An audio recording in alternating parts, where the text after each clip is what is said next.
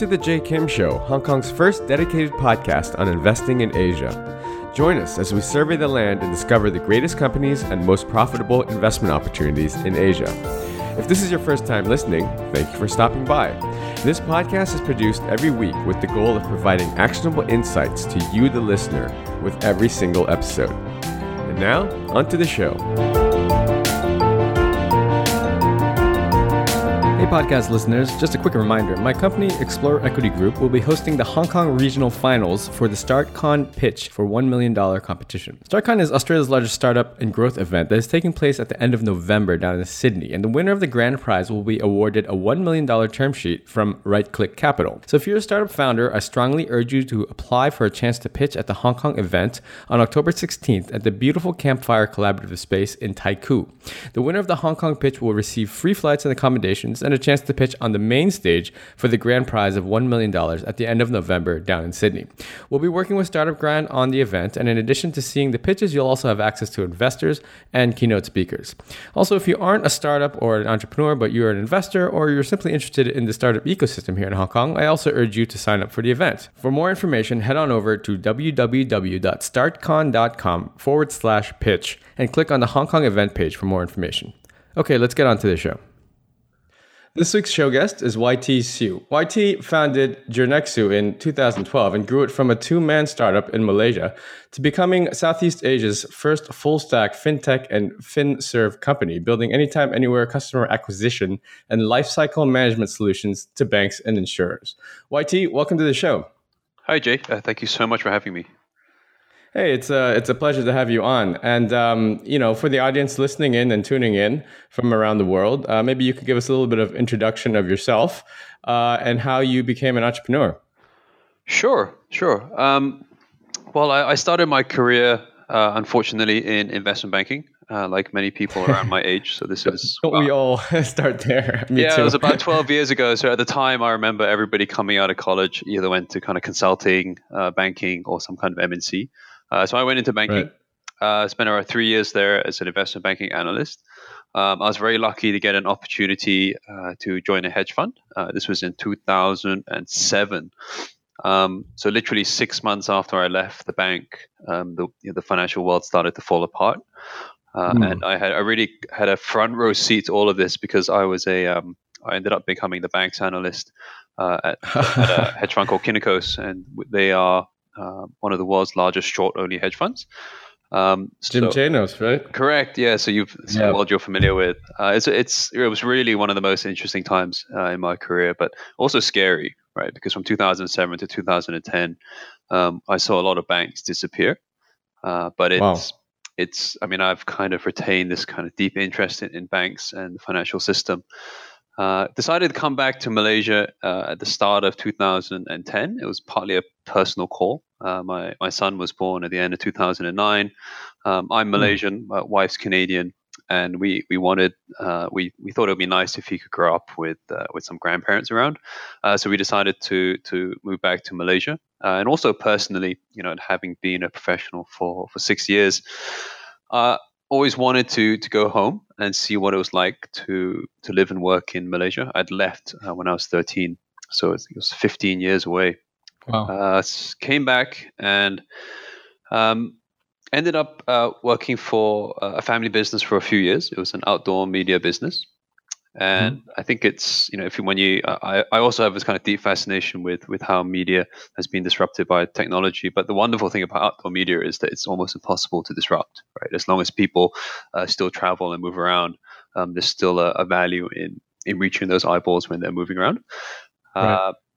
But it was it was when I came back to Malaysia uh, in 2010, uh, and I, I had not lived there for 15 years, so I had to start my my personal finances again from scratch, right? I think I still had my children's bank account, um, but I had to open up a proper adult account. And the whole ex- the whole experience was just it was bizarre to me because I'd been in the UK uh, as a professional for six years and I could do everything online, right? Eh, whether I needed a credit card, a savings account, uh, or insurance, I just went to moneysupermarket.com, uh, selected right. the product that suited me best, and everything was done and dusted you know, go back to uh, uh, fast forward to Malaysia in 2010, or rewind to Malaysia in 2010, and it took me two hours to open up a bank account. uh, sitting in the branch. It's it still takes about two hours. It's it's a fairly miserable experience. Um, to get a credit card, I had to find an agent in a mall, right, who would like fill out the form for me, uh, take a copy of my identity documents. Um, and then for car insurance, I also needed to find an agent, right, the same agent that was servicing uh, my family. And even when I went online to try and find information to see if I could say you know, get a better better car insurance price or find a better car to suit my needs, it, you know, in 2010 it was pretty much impossible. Um, so just selfishly as a consumer, I felt that you know there, there was an opportunity here to provide a better service. Um, but I just landed on the ground. I, I, didn't think it was wise to kind of to, to get back home and start a business um, from scratch. Uh, now, fast forward to 2012, and that's when uh, that's when Rocket Internet had they were just right. starting their real push into Southeast Asia, right? With Groupon, uh, Lazada, Zalora, and it was inter- sure. interesting because you could I don't know what what Hong Kong was like, but in, in, Malaysia you could really see the impact that Rocket was having. Um, mm-hmm. In 2010, I always joked that people only did two things online, right? Or only bought two things online. That was AirAsia flights and um, cinema tickets. Right. In 2012, you started to see uh, all all demographics um, buying off Groupon, all demographics buying off Lazada and Zalora, just because the value was so compelling. Uh, and I always, and even till today, I think that's a key kind of indicator of whether our business, right, online financial comparison, will work in a market. Uh, because if people don't trust basic like e-commerce transactions, I don't think they're going to trust uh, financial transactions online. Um, so that's kind of my, my background and, and how I got started. Yeah, it's fascinating. You know, there's a. I'm I'm particularly intrigued because um, we, we, we share very similar backgrounds. You know, I was a, a, Wall Street guy. I worked in New York on Wall Street for a while, uh, and also here in Hong Kong. And and I currently actually work at a hedge fund, so I'm I'm well familiar with your sort of background. Um, but you know, I, I'm always fascinated to hear about how people come out from industry, whether it's banking or or working for a corporate and and just decide to become an entrepreneur. So um, it sounds like it was it was almost a personal experience, a personal pain point that you experienced when you came back, moved back, that uh, made you realize that hey, this is a, a huge opportunity for me to to uh, to to to to attack basically. Um, so that's pretty cool. Thanks for sharing your your background. So um, now, in the time leading up to when you decided, okay, I'm going to do this, I'm going to uh, start my own company. Um, was there? I mean, you said you were working for your uh, for like a media company. Uh, were you sort of uh, tinkering around with uh, with with the idea uh, at the same time and and and doing some market research and this sort of thing, or or was it um, you know what was the catalyst that basically made you in 2012 be like, I'm going to do this? Uh, that's a good question. Now, yeah, market research is a tough one, right? And I say that sitting on the other side, having done this for six years, uh, looking into, you know, moving into new markets. Um, and it, you know, at the time, did I sit there and do a whole load of, re- whole load of research? Uh, not really. Um, it was more a case of, you know, having. I, I, I never intended to join that family media business. Um, it was mm. more of a stopgap. And after two and a half years, I felt, you know, it's it's now if you look at outdoor media, um, it, it, it's really just about acquiring assets and selling the assets, right? There's not a lot of value add uh, you can bring. Um, but what was really interesting is when I looked at the when you look at when I looked at the I suppose the technology space or the online media space in 2012 in mm-hmm. Malaysia, I mean it was it was so nascent. Right, there was so few startups. There was so few people you could go to uh, for advice on how to start a technology business. Um, there was practically no one investing in the space. There were practically no online startups. Uh, so I thought, you know, if I when I looked out uh, when I thought about what I wanted for my career over the next kind of ten plus years, you know, did I want to did I want to build a career in, in traditional media and outdoor media, or did I want to uh, have a go at at um, at the time it wasn't fintech, right? I mean, no one was really talking about fintech in 2012. That's right. Uh, but it was, you know, did I, did I want to have a go at um, online financial services? Uh, so I chose the latter. So it was more of a, a kind of personal call. Um, it's it's really tough, you know, cause, and I talk to to, to friends uh, today right, who are sitting, uh, still sitting a job and saying, you know, and asking what what's the, what's the what's the catalyst to, to leave. Um, and it's you know, can you do the market research to prove that it's the best time? I, I think probably not. Right? I mean, if you've if you've been on the, I mean, if you've been on the buy side, there, there's no such. It's almost impossible to time the market uh, on the fu- from fundamentals. Right? Uh, I would say it's probably better to be early than late, as long as you can afford it. Because um, when you're late, it's just really expensive to try and catch up. Uh, right. If you're early, it's you can kind of control your burn. Uh, but it was really more of a personal call. It was just like, well, uh, I would say, and and also looking at where Malaysians were. Right again, in, in 2011, who was transacting online? Really nobody. But in, you know, in 2012, you suddenly saw like uh, I always use my, my mother as a great kind of bellwether. Um, you know, she, she started ordering off Groupon, right? And no, it's, it's really right. fascinating because you know I look at uh, when she you know when she's booking stuff online. Um, why does she use? I think it was Bookings.com. It's like, oh, you know, well they're, they're giving me points and they give me better rates than other sites, and uh, you know they're uh, rewarding me for being a, a loyal user. Um, and you know, she always comes. And if customer service is bad, she'll highlight it and she'll talk about how quickly they responded or not. Um, but I think she's, you know, she's a really nice kind of bellwether of, of, a, of, a, kind of average customer online and how important it is to to build that loyalty in customer service. But you know, in, in 2012, I could see that she was, you know, she was buying off Groupon and similar sites. So I'm like, well, you know, something something's changing here, right? This wasn't happening last right. year. That's pretty interesting. Um, I, I, it, it's interesting when you uh, when you observe trends like that. You just mentioned your, you know, you're you, you're observing your mother's behavior, which I I I, uh, I can relate to because um, uh, it, it's oftentimes not the people at the forefront, but it's the sort of the, the ancillary users that you don't actually think to go to first uh, for market research. You know, a lot of times in, in I'm from the states, and a lot of times from the U.S. You know, if you just sit sit around and you watch and observe. Um, you know, teenagers and what and what apps they're downloading and this sort of thing. It kind of gives you a good idea of of where the next trends are coming. Um, so that's pretty cool. Okay, so let's dig into your your company, Jirnexu. I, I know that you had gone. I mean, now it's it, it seems like uh, quite a a large, almost conglomerate with uh, multiple different business lines. So, can you walk us through how it first started? What was the initial business that you launched, and how it's evolved to sort of the the almost a giant now that it is today? That, that that's very kind. I mean, it's it's, it's still very much a startup. um, yeah, so in 2012, I, I always I look back and, and I say I had an overly romantic and naive vision, right? Which is, hey, you know, I, I just want to build the money supermarket of first Malaysia and then Southeast Asia, right? And what that meant was just building the kind of traditional price comparison, online financial comparison model, uh, where consumers come to the website, select the product they want, but when they click apply or buy, we'd send them out to the bank uh, or insurance company. Um, and you know, we did that for most of 2013, and the experience was just frankly miserable. Uh, uh, but it was miserable uh, because you know consumers were so we were sending customers to bank and insurance company websites, and they just weren't being uh, followed up on. Right, they would leave their information, they would drop a lead, right, so they'd leave their information on the bank right. website, um, and that's where the problem starts. Right now, that information would usually end up in an Excel sheet. It'd be distributed to a call center, um, and everything was managed manually. Um, and even if the call center rep did call you, um, they'd ask, they'd send you a PDF form, ask you to print it out, fill it up, and send it back. Um, you know, w- so it was the bank. It was like the, the financial institutions were dropping the ball.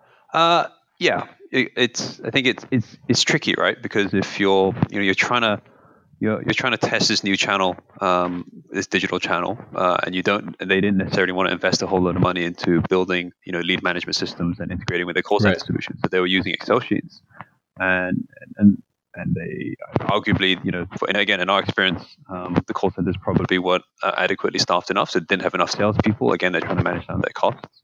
Uh, so uh, the call center uh, salespeople would, would naturally just call the freshest leads every day, right? So if they couldn't call you on day one, they probably would forget to call you on day two and day three right, because right. there's no kind of CRM to manage it. Uh, customers would just kind of disappear. And huh, interesting. It's and this is still happening. It still happens all over uh, in emerging markets. Uh, because it's pretty expensive for a bank to purchase any kind of software. Uh, they can't, you know, they can't buy SaaS solutions, right? Because they're they're heavily regulated. They have to buy something on premise, and as soon as you buy something on premise, it becomes uh, very expensive. Um, and they, they typically also try and buy things that can scale. They, they're pretty tough for banks to kind of MVP product. Right. So the consumers were, were just having a bad experience, right? They come to our website, uh, we'd send them to a bank website, and sometimes they were called, sometimes they weren't. Um, and even if they were called, they'd have a terrible experience, right? So imagine going to an e-commerce site uh, and not being able to buy the product, but kind of but being right. sent to another website, indicating interest and waiting for someone to call you back. Um, if that was right. the case, in e-commerce just wouldn't scale, and that you know that's exactly where we were, kind of 2013. And you know, from a from a user perspective, it was miserable. From a from a business perspective, it was miserable um, because we weren't able to get paid very much. Uh, because the banks would say, "Well, you're not really delivering customers," and we tell them, "Well, no, you're not calling the customers," and you know, that's not very constructive. Kind of, uh, it's not a very constructive relationship. Um, so, come the end of 2013, uh, early 2014, we had a the founders kind of got together and said, "Well, look, you know, the, the on just the pure comparison business is, not really scaling.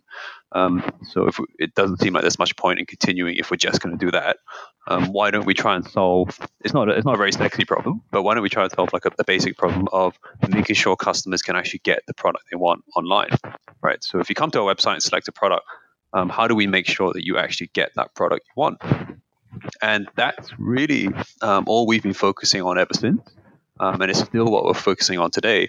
And it's really, and it's, and we've solved that by uh, building out uh, the technology platform and providing the service to support the platform, uh, which allows the customer to come to our website, select a product, uh, go through the entire application or transaction process, uh, which we control, so that we don't hand over the customer to the bank or insurance company uh, until the uh, until they've essentially finished the process and the the, the bank or insurance or in fact for insurance company now we can transact, um, so they don't get involved at all. Uh, but for a bank, um, they only take over uh, for uh, I guess K- uh, online KYC checks or for credit processing. so the the key there is really taking responsibility for the customer journey and customer experience. Um, and instead of trying to address it with people, right? So, for example, building large call centers or agent forces, uh, we've we've t- we've addressed it with technology, right? So for consumer, we, it was all about providing anytime anywhere access to financial services, and then for the banks or insurance companies, it was um, the business. The business is essentially uh, a digital sales channel, right? Or the service we provide mm. them is a digital sales channel. No, it's pretty interesting. So I'm I'm just curious as to how how did you actually uh, how were you able to bring that? Uh, it's almost like the onboarding uh, process of uh, the customer how were you actually bring that able to bring that in house i mean let's say you have a bank an insurance company uh, you know uh, like two or three different counterparties. Did you actually have to go to each one of them and basically explain your business model and say look we'll take this workload off your, your hands. We'll do everything here. What do you guys need? I mean it sounds like a lot of work right? It is um, yeah uh, how do we do that? We exactly what you just said, which is we had to knock on every door one by one, um, and uh, explain to them that we. Uh, so yeah, it, it, it, so on paper it seems like a no-brainer to a bank, right? So if we when we talk to an outsider um, or an invest someone from outside the financial service services industry and say, okay, well, you explain what we do, which is okay, we're, we're going to go to the bank and we're going to ask the bank to outsource the customer onboarding to us, um, and so instead of the bank having to to uh, having to deal with fixed costs of people, technology, etc. They could just work with us and pay us on a variable cost base. Um, and ultimately, this the bank is still responsible for you know credit processing, uh, risk assessment. So no skin off their nose, right? Um, it, that's true, right? And you know uh, the business teams absolutely, absolutely buy into that. Um, but ultimately, you know, as uh, banks being banks, being you know being heavily regulated, which is fair and the right thing, I believe. Right. Um, it is they have a it is very difficult for a bank to outsource any process. Um, right. So that so going from like that first pitch, what what I just described, to going live with a bank on a full digital onboarding, which includes some kind of say integration, um, can be a two year process. Uh, it's, it's pretty hard to shorten that process. It can actually be longer. Uh, on the insurance side, it's, it's interesting. Um, on the insurance side, it, it's more, and I think it's true in other markets as well. As I think, yeah, it's generally true that for insurance, uh, there, regula- there are more regulations around uh, distribution um, because there's the, reg- the insurance company is trusting you to rep- to sell the product, and you're taking money off the customer. Uh, whilst with credit, the risk assessment still sits with the bank. Uh, so for insurance, we had to go through. We had to, we had to first find the right regulatory framework or look for the right regulatory framework, which at first did not exist. Then we had to go through. Uh, we entered the, the regulatory sandbox in Malaysia, uh, where we got approval uh, almost a year ago now. Mm-hmm. Um, so on, on, the insurance side, it was more of a regulatory hurdle. On the banking side, it was more of I would say like a compliance, risk, and regulatory hurdle, which we had to cross. Man, it, it sounds like uh, you've you've crossed a lot of hurdles. I, I feel like uh, every time I, I meet someone that is doing fintech, I, am just uh, you know whether it's um, whether it's a trading app or or just a, a solution that, like you're providing. I just feel like it's there's just so much sort of red tape that you have to go through, especially with banks, like you mentioned, um, just to get anything done. Um, you know, I, I, I just look at my personal account at HSBC, and and they just never bend the rules. So for someone like yourself to to come up with a new concept, uh, it must have just been uh, like pulling teeth trying to get these people to understand it and get get it actually approved, right? Yeah, I, and understanding and seeing the benefits, it the buy-in is pretty quick. Um, but I, I, suppose if you put yourself in the bank's shoes, right, they they need to make sure that they behave. They're, they're essentially regulated to be like a utility, right? So you you know every morning mm-hmm. you wake up, you turn on the tap, you expect water to come out, right? So every day you right. every day when you want to log on to your bank, you expect to be able to get access to, to your your money. Um, so as a result, you know any any institution that takes deposits is is heavily, heavily regulated, and rightly so. Mm. Right? I mean, I, I, I still won't, I haven't forgotten seeing an actual run on a bank. Right? When when Northern Rock uh, in the UK had to be rescued in, I want to say it was 2007. Um, you know, there were people right. queuing up, right, for, and they could not right. withdraw their money, and that still happens around the world. So you can understand why why banks are like that. But my takeaway from the kind of last six years is, or several key key kind of takeaways are.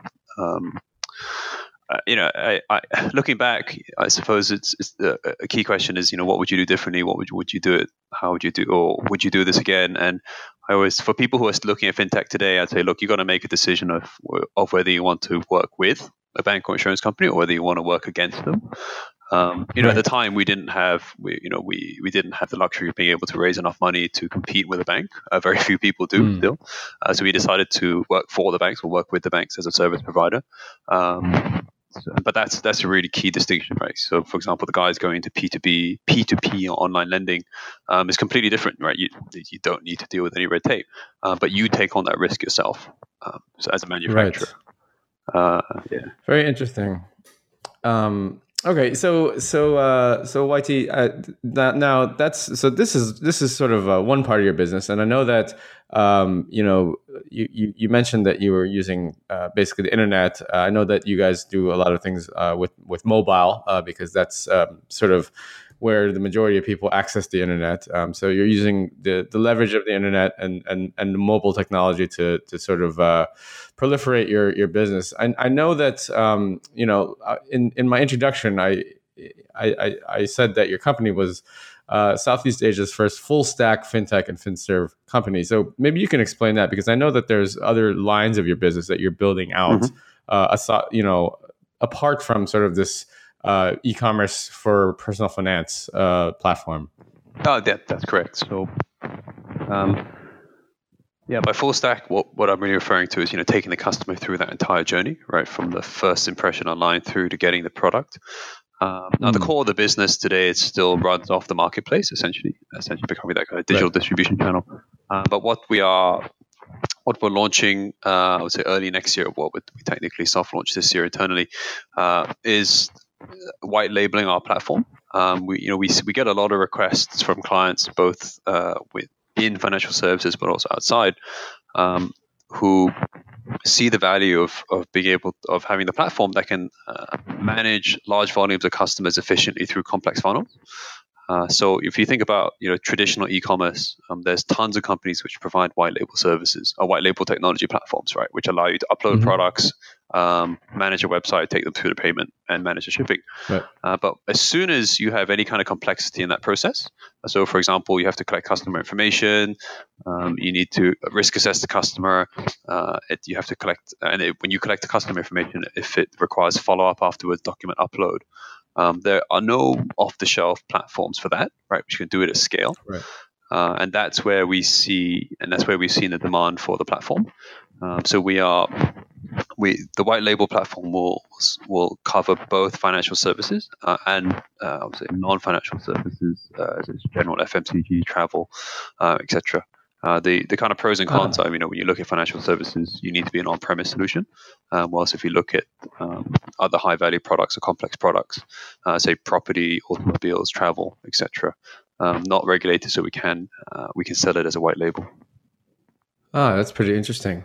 So, um, I know that you guys uh, you guys recently uh, closed a pretty pretty sizable funding round of Series B, is that Correct. right? And um, I imagine that this is uh, part of the the rollout uh, for your plan is is to to use that funding to to further uh, uh, move this business this side of the business along. Is that right? actually, that doesn't need a whole load of capital. Um, okay. Yeah, I mean, we the, the I suppose if when you look at the pure technology businesses, a lot of time, a lot of investment has to go uh, typically upfront to build the platform.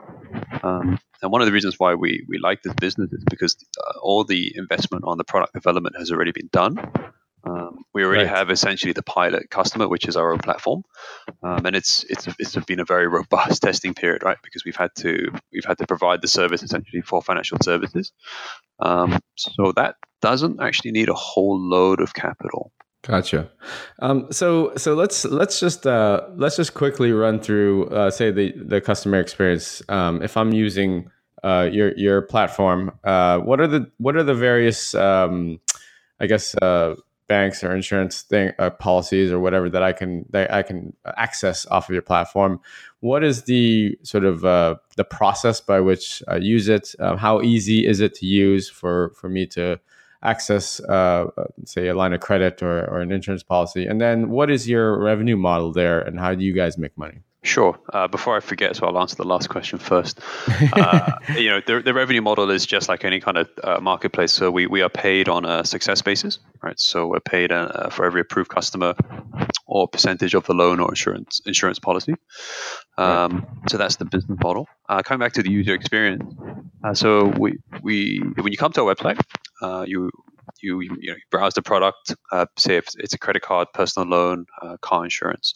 Uh, now, if you select a product where the bank or insurance company has engaged us on the express apply model, which is the dig- digital straight through, um, it moves into a chatbot experience. And you know, we we decided to build uh, and launch our own chatbot at the end of last year.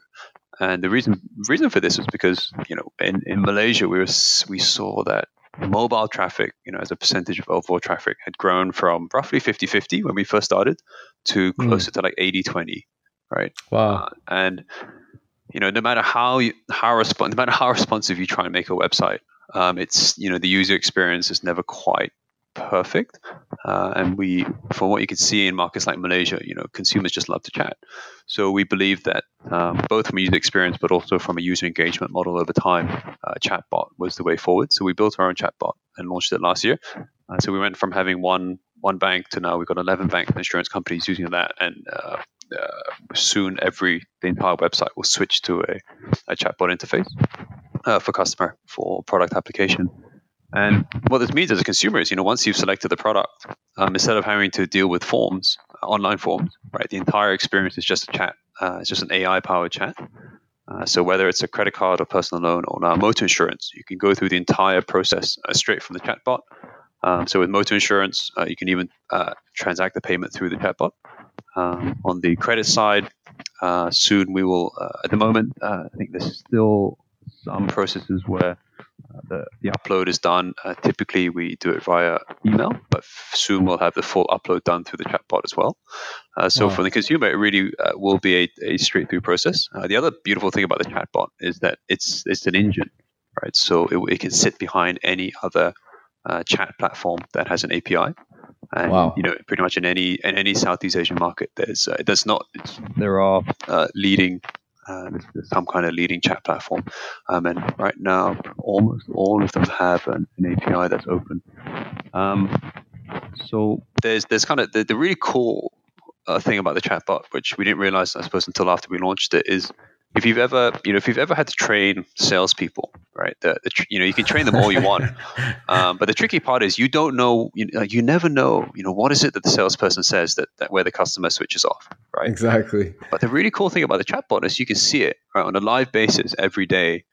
Uh, you can actually see okay at which question uh, are users not are users stopping, right? You can look at your conversion rate on a question by question basis. So it's almost like we're able to train uh, our sales team uh, on a live basis on any individual question. Um, but and but from the consumer's point of view, uh, you know they they've got this kind of entirely seamless chat based experience. That's amazing. Yeah, from day one it's always a bit tricky, right? Because if it's a new product and we've not tested it before, it can take a couple weeks to optimize. Uh, but after, but usually after like three to four weeks, um, what we saw was that uh, conversion rates on the front end go up, and uh, HR productivity the back end goes up as well because more and more of the process is handled by the AI. That's incredible. You know, I, I think that uh, I think you're really on the right track there because I, I just think about myself personally. Uh, you know, anything that I have to fill out a form, I hate doing. Uh, any sort of customer experience type thing, I want to talk to someone, but I don't want to call them. Right? I just want to chat with them. like you want to talk to, you want to, you want to feel like you're talking to someone, but you don't want to be on the phone waiting, blah blah blah. Right? So the chat is the perfect way, and if you can basically apply and uh, even upload documents and, and this sort of thing and make payments, I think that's that's brilliant. I think that's really the way forward. Yeah, and the, the best part, or the most important part, or one of the most important parts for us is, is the fact that it's mobile first, right? It doesn't matter what size your screen is, right? A chat right. interface is always going to work. That's awesome. So, um, YT, it's been it's been great hearing about your company. I'm, I'm, I'm i want to look to uh, to to wrap up here, but I have just a couple more questions before we go. So, uh, first of all, um, Jirnexu, uh, it's a very unique name. Uh, I want to ask you what, what, what does it mean? Where does it come from? And um, and then after that, uh, maybe you can tell us a little bit about your future plans. Uh, looking forward to the rest of this year, next year. you know, are there other markets that you want to try to tackle, and and how you're going to move forward? Sure. Uh, so Jirnexu means uh, prosperity. Um, I think the original the original spelling has two X's, but we took it out for simplicity. Uh, so it means prosperity in Maltese. Uh, we chose it because it had a dot .com. Um, but really, really was for the uh, I know, right? It seems less and less important nowadays. Uh, but it's it was it, it very much aligns with with why we do what we do right? Um, the, the, you know, for example, why should we bother trying to make financial product available anytime, anywhere, right? So that uh, people can find the best product to suit their needs, right? so they can get value from their financial services.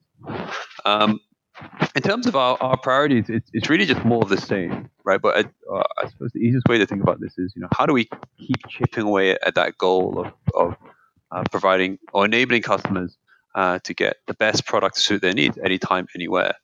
And a lot of that is is just about improving uh, choice, right? So getting more of the existing banks, and insurance companies online, uh, right. but also continuing to work with them uh, to improve uh, the service to the customer.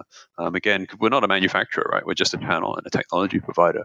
Uh, so how can we, or, you know, what else can we do to convince the banks and the insurance companies to improve their processes, to upgrade their systems, uh, so that customers can have an even better experience?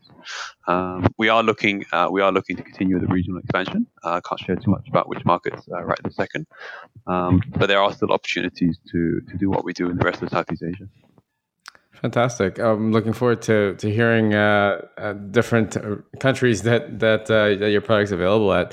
Um, last two questions I have for you, uh, YT, and thanks again for your time and you know and, and sharing with us uh, your journey and this sort of thing.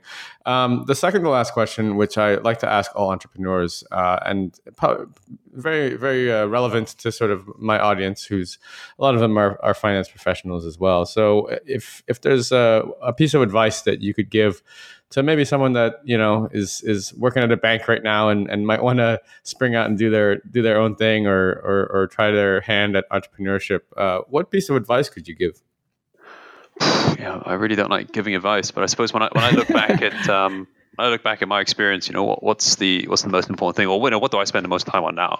Right, and it's about people. Um, just people and reputation. If I was to split, if I was to uh, have a luxury of sharing two things, you know, on the people side, um, in, I mean, I was in finance for six years, and it's it's not that. And I would say culture is never quite the most important thing, right? It's it's very much the case that people are paid to do their jobs. They're paid very well to do their jobs, and people do their jobs, right? But when you when you leave the finance world, and especially in startups, um, you know, money to to the best people in the market um, you're never. It's chances are you're not going to be able to to pay them more than the next guy, right, mm. or the hmm. next startups. So why should they join you, right? And that's got very much to do with the the culture of the company, the vision, um, and why should they stay with you, right? Again, it's all about culture. It's all about making sure that their personal goals are aligned with the business goals. Um, and the second one is is reputation, especially for a fintech that provides that provides services to regulated entities right? Um, there's, there's kind of you know in the startup mantra is you know fail fast, right, and fail often. Uh, but with you know when you're working when you're providing services to a bank or insurance company, uh, you, you, never want to fail, right? If, failure is not an option, um, and they they really do value um, a partner who's consistent and who and who's there and who they can trust. Uh, but that does kind of change some of the dynamics of the relationship. Right. Totally. I mean, I, I think that those are both very good pieces of advice. I think, uh, particularly your second point, you know, I mean, the the world is getting smaller and smaller because of the internet and and this sort of thing. So, um, you know, your reputation uh, is it, it matters, uh, and so it's it's always good to do right by your customers and and your your counterparties. Um, so I think that that's very sound advice. Um, last question, YT, is is where's the best place that people can find you, follow you, connect with you, uh, maybe learn a little bit more about G- Jirnexu? Uh, probably LinkedIn for me, to be honest. Uh, not mm-hmm. not super, not not much of a of a Twitter user. Uh, so you can, if you just search my full name on, on LinkedIn, I think, you can search me at YT Right. Pretty sure, yeah. So yeah, we'll have it linked up on the in the show notes and stuff for the for the for the audience. So um, great. Well, thanks so much for uh, for your time, YT. It's uh, it's been uh, it's been very interesting learning about your company, and um, and I, I, I think that uh, I, I love the idea, and I, I uh, I'm excited to see your growth, and uh, we wish you the the best of luck in expanding your company and and and all the success. Thank you. No, it was a real pleasure. So thank you very much for your time. Great. Thanks a lot. Take care.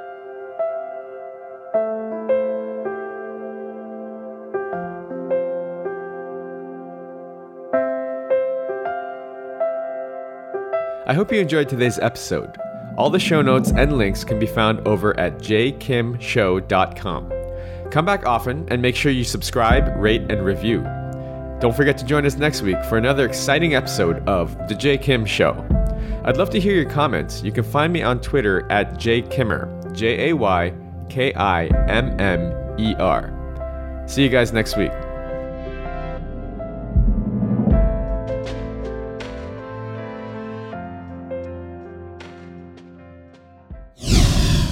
This podcast is brought to you by Hack Your Fitness, the high achiever's guide to getting ripped in under three hours a week.